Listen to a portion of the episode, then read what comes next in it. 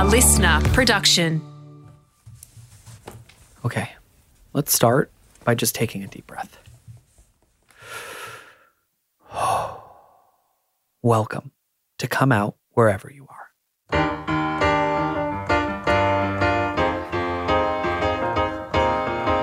This is a safe space for curious people to learn more about the coming out experience. So, congratulations, you're now a part of our community. And because this is a podcast about the coming out experience, it's only fair that I go first. My name is Sean Zepps, and I am gay. I first came out in early 2000 when I was 12 years old, and I last came out in my DMs yesterday. A woman asked me specifically if I was gay. Like hmm. she she knew I was married to a man and she knew I had children, but she wasn't 100% sure. So I confirmed it for her. Today we are welcoming a very new member to the Come Out Wherever You Are family, Jacob. Can you just introduce yourself? Tell us when you first came out and tell us when you last came out. Ah, my name is Jacob Stanley. I'm gay, and I first came out to the very first person, my dear friend, in 2000, I think it mm. was. And I can't remember the last time that I did come out, but I can remember the last time that I opted to not come out, um, which was uh, when I was working at a a Myer department store on the central coast of New South Wales for a few years, and it was just never addressed. Um, and I chose to let it just fly under the radar. I'm sure that they could have figured it out for themselves because I was the visual merchandise manager there, which is just about the gayest role that you could have in a department store. Yep. Um, but we just never spoke about it, and I chose to never bring it up because that somehow felt easier.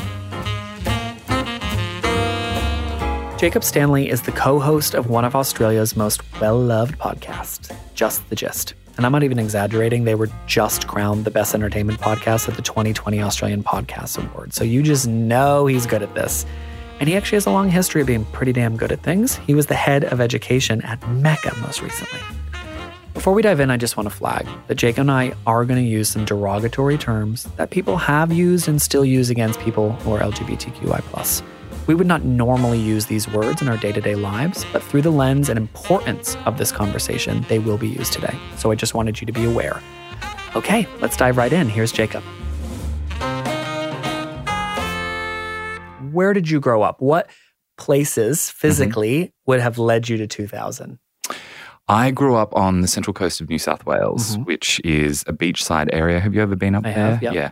It's really beautiful now. Um, it's become quite gentrified because of, well, it's always been physically beautiful. Culturally, maybe not always Yeah, so okay. beautiful. They used to call it Mount Druitt by the sea because it was a very rough sort of area. Mm. Um, it was a very sort of surfy football type culture for boys growing up. There was an expectation that you'd be obsessed with one or both of those things. Sure. And it wasn't a place where there were queer spaces. It wasn't a place where there were a lot of members of the queer community either. It was very sort of very suburban Yeah, yeah, yeah. um, and very monocultural as well. It's become a lot more multicultural since I turned, I'd say, 20. But growing up, it was a very sort of white area and very much family focused sort of area. So long before you even recognize that, hey, I might be different, Mhm. I imagine based off of the picture you've just painted, that being anything other than straight was probably not celebrated. Is that Mm, fair? no, and quite openly disparaged. Oh, okay. Um, I can remember a lot of conversations that I overheard of my family and some of their friends when they would be talking about gay people and usually in a very derogatory way. And that started from a very young age. And that was just sort of a, a cultural norm up there. And all throughout school, I have to say, until about year 10, the culture in the places where I went to school was that gay people, lesbians were the butt of a joke. Yep. And the worst insult that you could say to anyone was to call them a fag or a dyke. yeah. Yeah. And so at some point in that journey, I'm imagining maybe around 10 or 11 or 12 or 13 or 14. In that Mhm. time period, uh, you start to realize I might be different. Tell me about that time in your life where when is it clear to you, Mhm. uh oh? Uh, probably around 14, 15 was when I realized, okay, I really actually might be gay. Mm. Up until that point, I'd known that there was clearly something different about me because people told me that there was something different about me my entire life. Oh, Um, specifically to your sexuality or just in general? Okay. Yeah. Um, from being discouraged to play with Barbies when I was four or five years old. Um, and then, you know, people making fun of the way that I talked or the way that I walked. Mm. Um, really, that just made me determined that I would never be gay because I didn't want to prove them right. Sure. And so then, up until around the time that I was 14 or 15, I basically had a mantra in my head that I would say to myself every night no matter what, I will not be gay. I will never Mm. admit that I'm gay. People hide it through, for their entire lives. I will be one of those people. That was something I was quite determined to do um, until it reached a point when I was like 15, 16 that I sort of went, okay, there's really no denying this. And that's when I started telling people and made it a very big secret, deep, dark secret that I would swear, make people swear that they would not pass on or share to anybody. And I sort of went friend by friend, um, letting people know until it sort of reached tipping point, And then it was just common knowledge for everyone at my high school. And the funny thing was, around that time, people let go of their homophobia. They stopped calling They waited people- for you to come out and they were like, here we go, world changing. there just seemed to be some sort of cultural shift that happened at that time, which I was very lucky to benefit from, Mm. that it just wasn't considered to be such a bad thing. And then shortly after I came out, a few other people came out as well. And yeah, the mindset just seemed to evolve really oddly quickly. I was very, very lucky as well that the particular high school I went to was probably a lot more accepting than other high schools in that area. Um, it was a selective high school, and um, not that I necessarily think that that means anything that we were labeled as being smarter, Yeah. um, but I think the fact that we came from a very broad area and we were sort of cherry picked to come to this school, it meant that there was a bit more diversity there. Yeah. Um, because anytime that after I'd come out that I was finding I was getting harassed on the street, it was people who went to different schools. Mm. Well, we came out at the same time in history. And I remember specifically around 2000, give or take a couple years, Will and Grace is really popular Mm. globally. Real World or Road Rules, those shows were popular. They had gay people on them. Mhm. The AIDS epidemic, the, the narrative was shifting Mm-hmm. around you will die to you can thrive. Yep. And all of that is happening at the end of you know 1998 1999 so if Mm. you're starting to own who you really are in the early 2000s almost everyone young and old is changing their idea Yeah. of what it would mean for your life Yeah, yeah. right because a couple years earlier your first thought would have been oh no Mm, you're going to die mm. that's terrible Yeah. whereas through the lens of that you're like well you could be on tv you could even be in a relationship Yeah. maybe Yeah, live a happy life. Yeah. Yeah. so who's the first person you tell do you remember Yes, her name's Soraya. Um, she was one of my best friends, still is one of my very best friends. Um, but particularly in high school, we were super, super close. So she was the first person that I told. She wasn't shocked. No one was shocked. Some people tried to pretend that they were shocked, but it was pretty obvious. It had always been quite obvious. So I think for a lot of people, it was something that they accepted quite readily and then was possibly even just as much of a relief for them as it was for me Sure. that we didn't have to continue to lie or pretend anymore. Yeah, and of course she was incredibly supportive as were all of my friends. I'm putting pieces together. We're gonna do a little therapy for a session, Mhm. and maybe I'm just projecting my my experience onto you. But your mantra every day is "I will not be this thing." Yeah.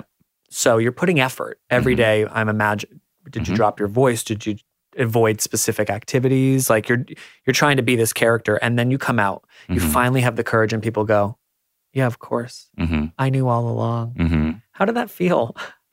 I kind of already knew that they already knew. Oh, okay. So it was one of those things that was sort of going unspoken and undiscussed. It didn't surprise me that they weren't surprised. And that was probably a result of the fact that from when I was so young, as four or five, hearing people talking about me as being different and Mm. what if he is gay And I can remember my mum saying to me a few times, if you are gay, that's totally fine. Oh, you wow, know? that's but great. even still, it was like, well, I would never. I would yeah, just yeah. never. No, I won't make that choice for myself. And Mm. if it's something out of my control, I'll find a way to just bottle it up. But yeah, the fact that it was even being brought up to me as a possibility from that age didn't make me think, oh, I'll feel super comfortable coming out as soon as I realize. Sure. Instead, it just made me something to be a- more fearful of, if that makes sense. Absolutely. Of course it does. Mm. There are like so many different compounding forces. There's like culture, there's religion, there's, but then there's the most powerful force, which is yourself, Mm. like your own internal, I will not. Mm. Like you don't have to believe in God to know that your own conversation with yourself is a godlike thing where you're just Mm. talking to yourself every single day and you can beat yourself up in this anxious rabbit hole. But if you can convince yourself, I'm not going to do this, it becomes the strongest force of Mm. opposition for you to be your true self. Yep. I think a lot of people focus on external forces and it's justified in many ways, but sometimes the hurdle Mm. Is the battle inside, right? Yeah. It's like, shit, I don't want to be this thing. No. I know it's not good. They're not living a happy, healthy life. Mhm. It's not like anyone's talking positive things. Those wonderful gay people are just thriving all around me. No Mhm. way. Yeah. So it's I actually think it's crystal clear the way you articulated it. Mhm. So you tell a couple of your friends, it goes well. Yep. Would you say? Yep. Did that inspire you to feel the confidence to tell your family? Ah, not for years. Okay. And um, I didn't tell my family until I was 23 when I actually had my first proper boyfriend. Okay. So I'd been dating up until that point, but until I actually had been dating someone for more than a few weeks, I convinced myself that I didn't have to tell my family until it was official, until Wow. there was something of substance to tell them about. Which I think, if I was really honest with myself, that was partly just a cop out because it wasn't a conversation that I wanted to have. Sure. And I wonder if part of me also felt like I wasn't legitimately sure that I was gay until I had a relationship. And I think part of me also did want my family to understand that I was already starting to form a bond with someone, Mm. as opposed to me living out the stereotypical expectation that they had of a gay lifestyle involving drugs and casual sex and you know, Sure. So I think there were probably multiple factors, but if I was really honest with myself, I think I had just given myself that luxury of I don't have to tell them Sure. until there's actually a, a reason to tell them and someone to introduce them to. But I wonder how much of it is based off the reality that when most people come out at a younger age, the first response is, well, how do you know? Mm, Or have you tried sleeping with a woman? mm, Or, I mean, it's just a phase. I'm having a lot of conversations with people, and usually when they come out, if they come out long before they even have the quote, air quotes of proof, mm, that is what people can use because they're struggling and they have fear. And so that's what they project onto you. mm, Um, but I'm sure as you're kind of reliving that experience, you're like, well, wait a second. I, d- I knew before that moment. mm. How did they respond? Once again, no one was surprised at all. Mm, and everyone was totally, totally supportive. Nothing changed about any of my relationships, although I suppose for me there was sort of a ah, sigh of relief, which they may have had as well, because once again, it's that don't ask, don't tell sort of yeah, yeah, thing yeah. that can feel quite draining. Yeah, so totally wonderful. Everyone was very supportive of my partner as well, and they were all very happy to meet him. And honestly, I regret that I hadn't been more open with them sooner. Oh, I can't go back and change that, Sure. obviously. But um, you know, later on if we get to talking about offering advice to people, I really do wish that I had just been more open with people who love me unconditionally, were always going to love me unconditionally. For some reason I chose to leave them till last to be whole with them. Do you remember you just talked about that sigh of relief and I'm I'm trying to just remember I know it's been a while but you're I imagine you're living with the secret. Mm, That is a massive part of who you are. mm, You tell the people the most important people, mm. your family. They're cool. Is a part of you going what what was I afraid of? Looking back on it now, yes, Mm, I do think there was no way that I was going to be rejected or reviled.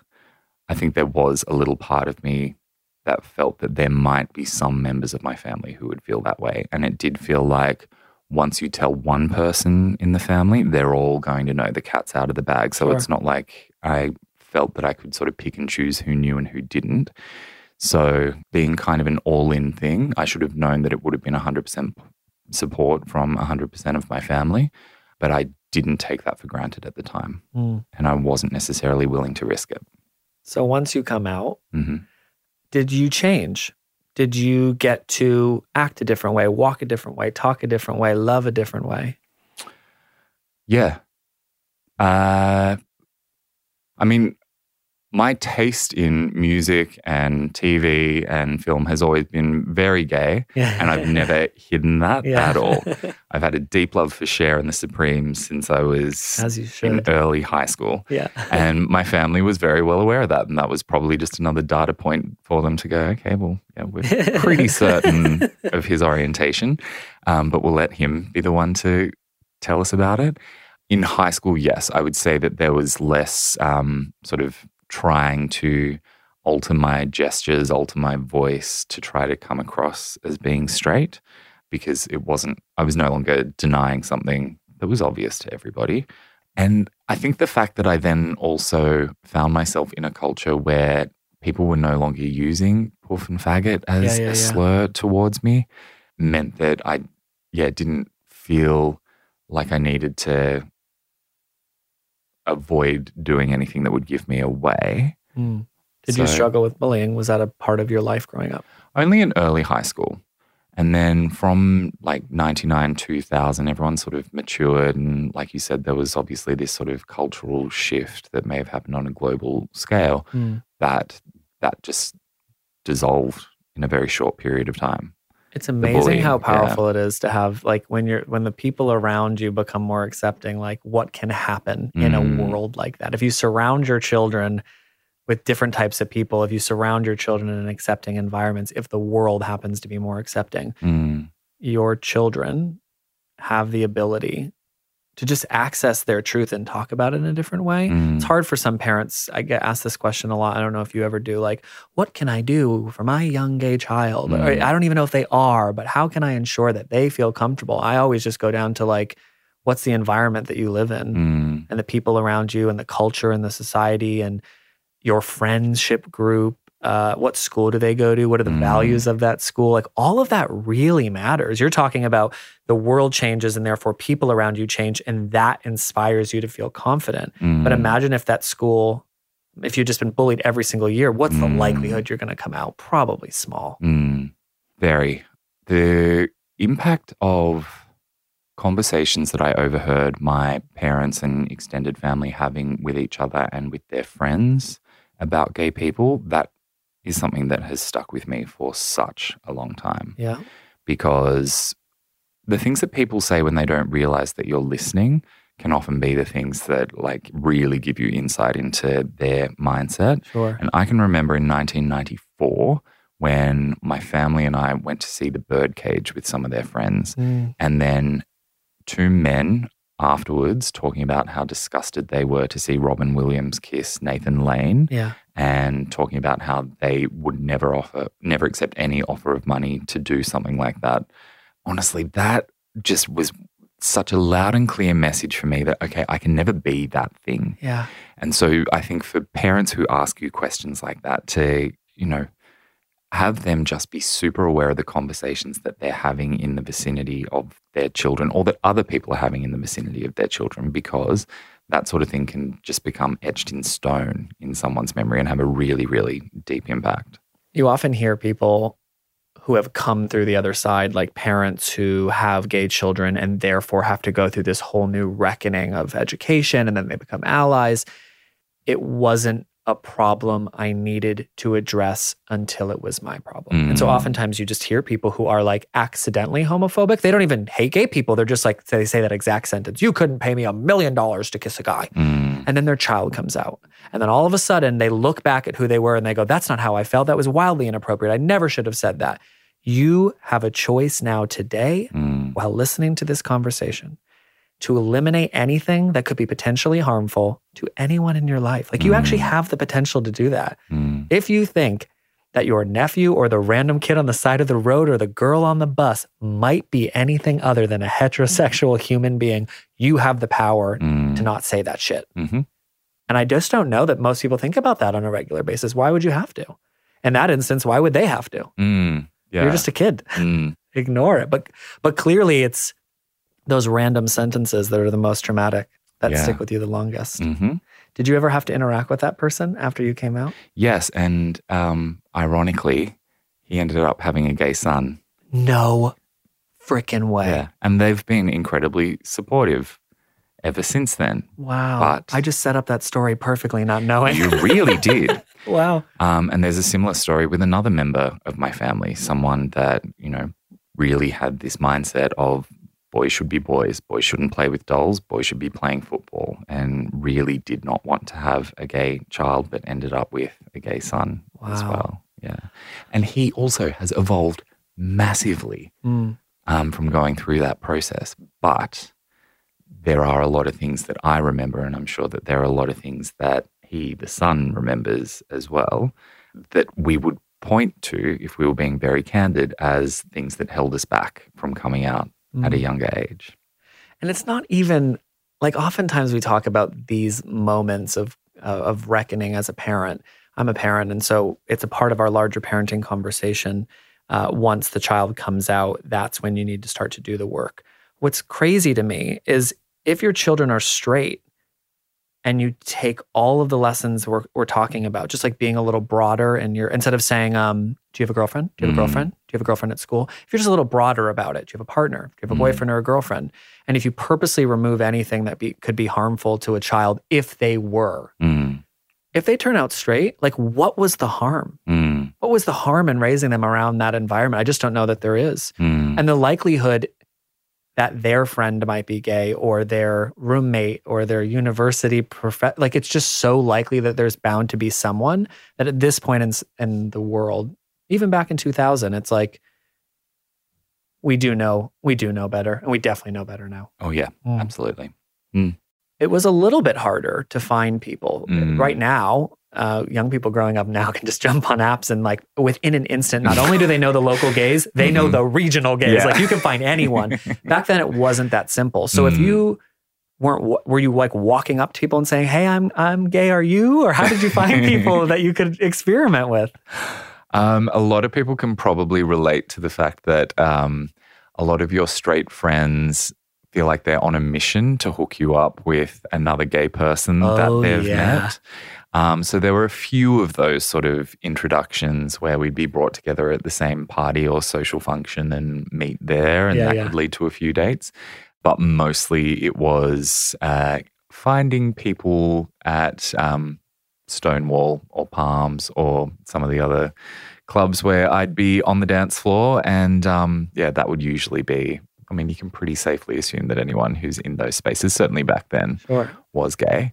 Because if you think back to everyone else's high school experience, not yours and definitely not mine, but Mm, they just had like a buffet of options. Yeah. Just everyone at the school, right? Is uh, basically if they're the opposite gender than you, you Mm. could date them. mm, And then for us, we're just sitting there going like, who? Who could potentially be? And there's no flag other Mhm. than I guess you coming out publicly, which Yeah. didn't necessarily happen. Well, I can remember also when a couple of people came out fairly shortly after I did in high school, then the question was sort of like, well, are you going to date him?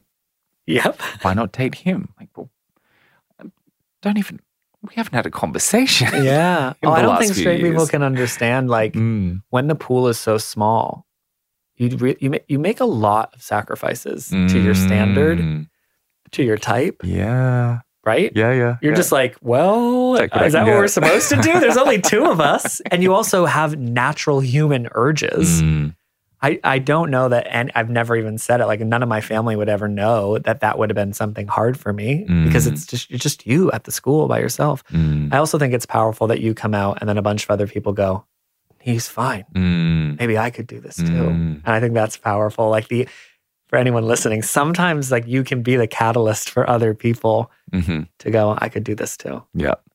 Because I'm a Leo and I'm an only child, there was a small part of me that was like, don't try to steal my thunder. Give me this at is least six thing. months. I'm special. I'm the unique one here. Yes. Um, but yeah, I got over that. so you come out, um, you get some really good uh, responses from a lot of people, hmm and then you leave and you go to university. hmm Did you find through that period into the kind of quote real world into working that you found your people? Hmm. Did you search for a community within, uh, like a queer community? I did not know. And the mindset that I had at the time was that being queer didn't define me. That was was not the only thing about me. Mm. Um, so no, I didn't join any of the queer societies at uni. I did three different uni degrees. I didn't finish them all. I Wow, dropped I out was of the That's first two. impressive. Damn. Um, but uh, yeah, while I was at university, I didn't um, visit any of the queer exclusive spaces. Um, and, you know, I probably missed out on making a lot of great friends for that reason. But I chose to be, I suppose, in a way, kind of defiant in saying this is not the one thing that defines me. So, yes, I might have that one thing in common with those people. Yeah. Um, I probably would have had a lot in common with them, but I didn't give myself the opportunity to. Um, I did make some really wonderful fr- friends through um, the uni courses that I did, but the majority of my friends I've had since high school, some even since primary school, the people that I'm still super, super close with to this day. But the only real sort of queer spaces that I found myself going to were the gay clubs. Yep. And I can remember the first time going to the Stonewall and just loving the music, loving the atmosphere, and feeling like, oh my God, I just want to come here all the time. They play Cher after the Supremes in a row three times while I'm here. This is heaven. It's a dream come true. yes. Um, and I did feel just so completely comfortable there and at the Palms and a few other Sydney gay clubs as well. Well, the reason I ask is I'm just imagining, again, you have to help me paint the picture because I'm not Mm. from here, but to move from one part of the country as a younger kid to come out in that environment and then to choose proactively to leave that environment for Mm. school or for a job, I imagine that must have just been such a huge cultural shift. Back then, were there people walking around the streets presenting, holding hands? Were there gay people around you enough to go, wow, big change? Uh, on the Central Coast, we did not No. see that at And then all. here? And then coming to Sydney and seeing that people were so much more open, yeah, that was, huh, wow, that's really cool. I wonder if I'll ever be brave enough to do that. Mm. Mm. I was going to say, and did you ever get brave yeah, enough to yeah, do yeah, it? Yeah, yeah, absolutely. And I think that's fantastic that there was, I think there was in Australia a cultural shift that really happened around that time. But yes, um, being in a more suburban regional area than coming into a metropolis like Sydney, yeah, it was a culture shift for me. But it was kind of a cultural thing for everyone at my high school, I should say. Like Mm. everyone, when we finished high school, either went to uni in Newcastle Sure. or Sydney. The vast majority moved to Sydney. A lot of them stayed here for a long time until they started popping out their own kids and they've moved back Yeah, to the yeah. Central Coast. But yeah, it was kind of the done thing for us that you would get out and move to this city. So we kind of had this mass exodus together. Mm, Yeah. that makes sense. I mean, I came from a small town. Everyone rushed as soon as they could to the local city for them to go to school. Mm. But there is a, sh- I hear a lot from people like, what advice do you have for young gay people? And it's not like you get a choice when you're 13 to go to the big city. Mm. So oftentimes you find most people's coming out stories happen to align with them going to university Mhm. just because they're in a more accepting, interesting, diverse, Yep. multicultural, queer environment. Mm. But for you to move to here, of all cities, I mean, globally, Sydney is recognized now as a pretty damn gay place or an Mhm. accepting place. Yep. Um, well, I'm interested in that time you worked at Mecca Yeah. for a really long time. 12 years. Arguably one of the more queer industries Mhm. that exists uh, more broadly. You moved to Sydney, you know who you are, Mhm. everyone in your life knew. Um, you're transitioning into work. At that time, did people talk about sexuality at work? Was that something that you felt comfortable talking about? Um, hmm. So, because I was in a management position for such a long time, most of my interactions were with people that weren't to do with my personal life. Our conversations were not to do Yeah, without love Very life. professional. Um, and they'd sort of just get the facts. And I was definitely in an environment where it was just sort of accepted that if you're a man working in this industry, you're probably gay. Yeah. So it would have been weird for me to have come out as straight in that Mm. environment. But did anyone ask? No, never. No, it was just assumed by everybody. Yeah. Because in late 2000s, I guess even until today, we are seeing a shift for Mhm. sure. There was this argument that you did not bring yourself to work. And that's not just for gay people. Mhm. That's like men talking about their children, wives talking about being pregnant. It was very much a kind of like you go to work, you get your job done. Mhm. You don't bring your issues in air quotes to work, but specifically amongst the Mm. gay community. I mean, you have 70s, 80s, 90s, like you kept that quiet. Mm. So be, being able to be your true self, I'm interested in like, did that matter to you? Did you do you even look back at that time and think that it was um, an issue that you couldn't be your f- full self there? Again, I think that I had this real luxury of um, being in an industry where it was kind of assumed that you were Yeah, gay. yeah, And most of the people that I was dealing with were either within the company or they were other companies around the world. And I got the chance to travel all over the Mm. planet with this fantastic role and mostly dealing with people who were still part of the cosmetics industry. So, you know, their assumptions as well were that I probably would be. And in most cases, they were too. yeah. Um, uh, I think if anything, the one thing that did make me uncomfortable from time to time was when people would make comments just sort of assuming the sort of lifestyle that I lived, assuming that I must be on Grindr Yeah. because I'm single, and assuming that I must be going out to cruise Yeah, yeah. um, every weekend. And that's not me. That hasn't been me for a very long time Mm. that was the one thing that sometimes I would feel a little bit uncomfortable if people just made certain assumptions Sure. and they felt like they were comfortable enough to talk about those assumptions with me. Yeah. Mm. You're basically landing in a place that I'm interested. That's what I was really interested in talking about, which Mhm. is you. Um, I'm married. Mhm. I have two children. That is not the standard gay story, Mhm. nor is it the narrative around people's perception of what it means to be gay. Even just being in a relationship and having that relationship be, be like owning a home together. Mm. Up until the last couple of years, there was a picture painted in Australia of what it meant to be gay. And Mm. and with all due respect, it's a wonderful thing, but it was basically shaped around pride, I would imagine. Mardi Gras, which is just like flamboyant outfits and partying like rock stars. Mhm.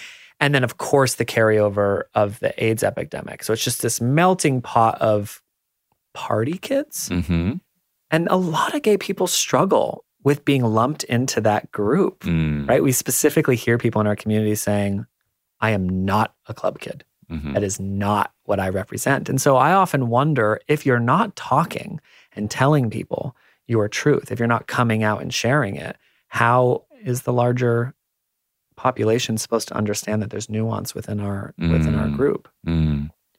Yeah, that's like where my head goes when I'm thinking long term around how people can start to think more inclusively and empathetically about the gay experience. Mm. That I haven't been to a club Mm. in a very if it doesn't have a playground like i don't go there and so i want people to know that experience as much as yours which is you're not partying and taking pills every night and Yeah. dancing Yeah. And I think even just characters like um, the guys on Modern Family, you know, that sort of representation becoming more and more mainstream has Mm. been very beneficial because it's helped to just sort of quiet down some of the cliched thinking yeah that people have had. Um, I've sort of noticed that in the last 15 years Mm. or so. But it still does come up, Sure. these assumptions that, oh, this must be the way that you live your life. No. they want it to be i think it's I like think so. there's a, a little je- it's not jealousy but it's also just like gay people have so much fun Mm, and because people didn't couldn't get married couldn't settle down didn't have i mean they might have been long-term relationships but it just seemed i'm sure for many people like we were the ones just partying constantly and that seemed great mm, us straight people weren't doing that like Yeah. you guys could and so Mm. it's like now that the picture is being painted of the reality people are starting to come to terms with the fact that we're just as boring as they are we really can be. Yes. when you look back on that time and you think of young people Mm. that might be struggling too. I'm I'm hopeful it's a it's an easier time to be Mhm. who you are.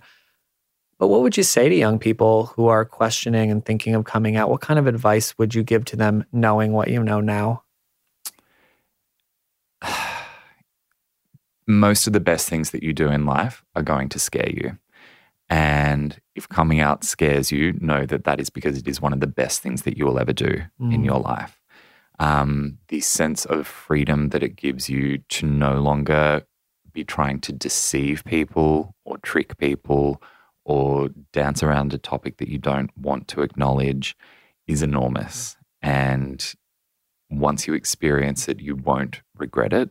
I know that for a lot of people, they're in a position where it would potentially even be life threatening for them mm-hmm. to come out. That's a very different story. But if you do have friends and family members, the chances are that they will love and support you no matter what even despite things that you might have heard them say. And I can tell you that from lived experience, um, not just for me, but from other friends that I have, um, that things that you might have gathered over the years, memories that have made you think that your parents, your grandparents, aunts, uncles, friends, whatever, might not accept you, might be holding you back right now, but don't let them hold you back because chances are that they will shift their mindset um, it's a shame they didn't shift their mindset earlier, but um, it's it's not too late for them. And just from my own experience and from the experience that I've witnessed of my friends, even people who do struggle at the beginning come around to it because they love you for a reason, and that reason doesn't disappear just because you acknowledge your orientation. Mm. Mm. And then I guess the them, the other, mm-hmm. the uh, person hearing the story, mm-hmm. uh, the parent, the mm-hmm. friend what would you say to them? What would be helpful for people to know? Someone has just come out to me for the very first time. Like, mm-hmm. what should I, how should I react? What, what can I do to prepare for that moment? I think just asking fairly directly, how much are you comfortable talking about with me? Mm. Um, what topics do you want to discuss with me? And how much detail do you want to go into? Because just coming out can be quite confronting. And to then be faced with a barrage of questions um, that you might not actually be prepared to answer is a lot. Mm-hmm. So I mm-hmm. think being that ally, being the person who's hearing someone coming out, taking the time to ask, how much are you comfortable talking about with me now?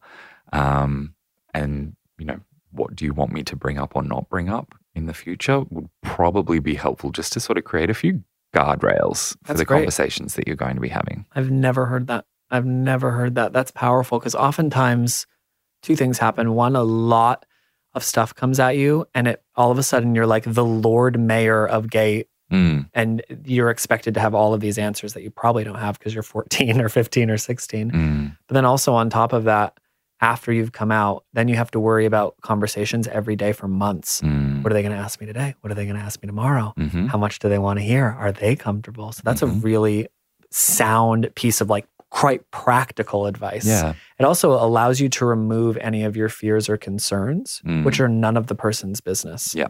I think. Mm-hmm. So that's powerful. You said something about deceit. Mm. Does that come from personal experience? Does that come from being younger and needing to lie or date girls or any like is that coming up? I know you just kind of threw the sentence away, but do you mean from you? Is that something you experienced? Yeah. Yep. Let's yep. talk about that Definitely just flat out denying being gay, um, mostly to people at school, pretending that I watched Buffy because I had a crush on Sarah Michelle Gellar. Mm. Yes, dating girls as well. In the first few years of high school, I had a few girlfriends. Um, and that was all part of the mindset that I had of I will not be gay. Sure. If this is who I am deep down, I will never let the rest of the world see it. And so, yeah, then trying to put on an act that wasn't fooling anybody. Mm. Um, yeah, when you no longer feel the need to even try to deceive people, that's a massive relief. Sure. Mm. Well, I wonder if your experience is similar to mine, but after you came out and years go by, do you ever look back at the deceit element, the dating girls, and basically mm. just faking it, right? Pretend, uh, whether it be sexual or emotional, just straight up lying to survive. Mm-hmm. It feels really justified in the moment. It's mm. life or death for many people. Mm. But I wonder if you how when you look back on that, how you feel about those girls you feel about that moment? Oh, most of them still some of my best friends Oh, wow, in the world. amazing. And I did have very genuine feelings for them, but I think when you're going through that confusing puberty sort of phase, you can maybe mistake friendship um, for romantic um, Sure. adoration. Um, yeah, and I don't think any of them were surprised to find out that I had been Sure. all along. Yeah. I wouldn't say that any of them were really serious enough relationships for anyone to have felt any sort of Okay. um, rawness Well, about the fact When you say deceit, it brings up something that I don't know that I've ever heard talked about in the community, Mm. really. Whether it, you're right, like when you're young, I think back to those girlfriends. I'm like, it's not like we went to the movies twice. I, I didn't ruin their lives. But I know other gay people who come out in their 20s and their 40s when they have children, right? Where that Mm. deceit element is a really big part of the trauma we have to work through. Mm, We're all really good actors, some better than others, Mm. um, but we all get really good at it. And that can be troubling for us as we age, which is trying to figure out what part of your personality was real and what part of it Mm. was a performance. mm, I've struggled a little bit with my two relationships that I was sexual in. mhm, I've struggled with that, which is like, not only did I lie, mhm, I taught them a completely unrealistic idea of what love could have been. And Mhm. I, I I've talked to them and I know like I'm sure like your friends, they they don't think about it like that. They think, Mhm. oh, I, you were, I was a safe space for you to discover yourself. but I know that that's not true for everyone in the community. Mm. And I often, I'm just interested in how other gay people deal with that. So it's great mm, that your experience is that you're not thinking about it constantly. But if you are someone who's who's struggling with that, I think it's really a valuable conversation for us as a community to have. For sure. Yeah. I mean, Brokeback Mountain is the most heartbreaking movie, really, for so many reasons. And my heart just broke so much for Michelle Williams' character. That's exactly what I mean. Why- Right? We aren't necessarily talking about that person Mm, because they're like the original ally. yeah. so many of those, the Michelle Williams, become our best friends 20 years later. Mm, And then they're forced to just deal. mm, You know, my exes just had to cope with, he just came out, which means two years of my life was a complete lie. mm, We had sex. Was it fake? Who can I love in the like? I am mad. I'm making all of this up because I've Mhm. never talked about it with anybody. But it's Mhm. like you're just all of a sudden coming to terms with like what's true, what's a lie, what does deceit mean, mm, and I feel like a part of your coming out story needs to it should be selfish because it's your truth. Once you're strong enough and powerful enough and have made it through the end, I think it can be valuable to look over your shoulder and go, "How did I handle all that?" Mm, How did people handle all of it? And if they didn't handle it well, I think you're blessed. Your story seems quite like good people around you, mm. Great so parents. Lucky, so lucky. Yeah. Um, but if that's not your case, you are allowed to look back and go, wait a second. Uncle Bill responded in a really terrible way. Mm, And now that I'm older, I can tie up loose ends. I do have the ability to do that. mm, Because you and I have one thing in common, which is you don't think about coming out after you do it. Mm, just move on with your Yeah. life. mhm. And I'm here to say, as final thoughts, it is really important. It is a massive part of what it means to be human. We Mhm. had to be reborn again. Mm. And so, Which is not the way that it should be either. Mm. And it, I mean, it's such a cultural construct that there's any shame and stigma surrounding queerness of any sort. And not every culture was like this. But Yeah. this is the culture that we are in. It is evolving. And hopefully it won't always be like this. But yes, for anyone who is reaching the point where they're getting ready to come out, you're so right. It is a big, big part of what you go through. It's hopefully going to be a very positive experience. It was a positive experience for the most part Mm. for me. Um, and it is worth it. It's worth the um, fighting against the resistance that you might be feeling internally. I think it's great. A lot of the stories around coming out that are publicized are not good ones. Mm, Um, those the people who come forward are usually the ones who got kicked out Mm. or their family was really religious. So it's it's I hope it's nice for young people to to hear um, and for parents to hear that it, it can be as simple for for some people to just love and accept th- those around you, mm, to learn on your own terms, to figure out how you can support them. I Mm. think what you said is freaking brilliant, which is just ask, what can I do? What should I do? What Mm. questions? How comfortable are you? Like create a safe space to have the Mm. conversation. And this idea of like it gets better. In your case, it it seemed like it was it was Mm. really it got better all along. Yeah. which is is beautiful. Yep. And I'm very lucky. And I wish the same for everybody who's listening to this. That's amazing. Well, thank you so much for for coming and chatting with us. Thank you. Pleasure. If people want to hear more from you, if they want to stalk your ass, if they want to listen listen to a, a show that you may or may not host, where can people find you? Uh, so, just the Gist podcast I do with one of my very best friends, Rosie Waterland. It's a weekly-ish podcast where we share wild, true stories um, of all sorts of genres. And um, on Instagram, I'm at Jacob William Stanley, and I would love to hear from you. Amazing. Thank you so much. I appreciate it. My pleasure. Thank you.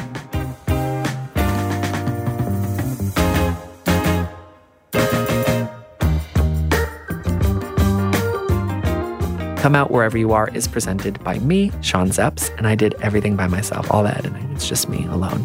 There's literally no one. just kidding. Our producer is Lindsay Green, the executive producer is Jennifer Goggin, and our audio producer is Darcy Thompson.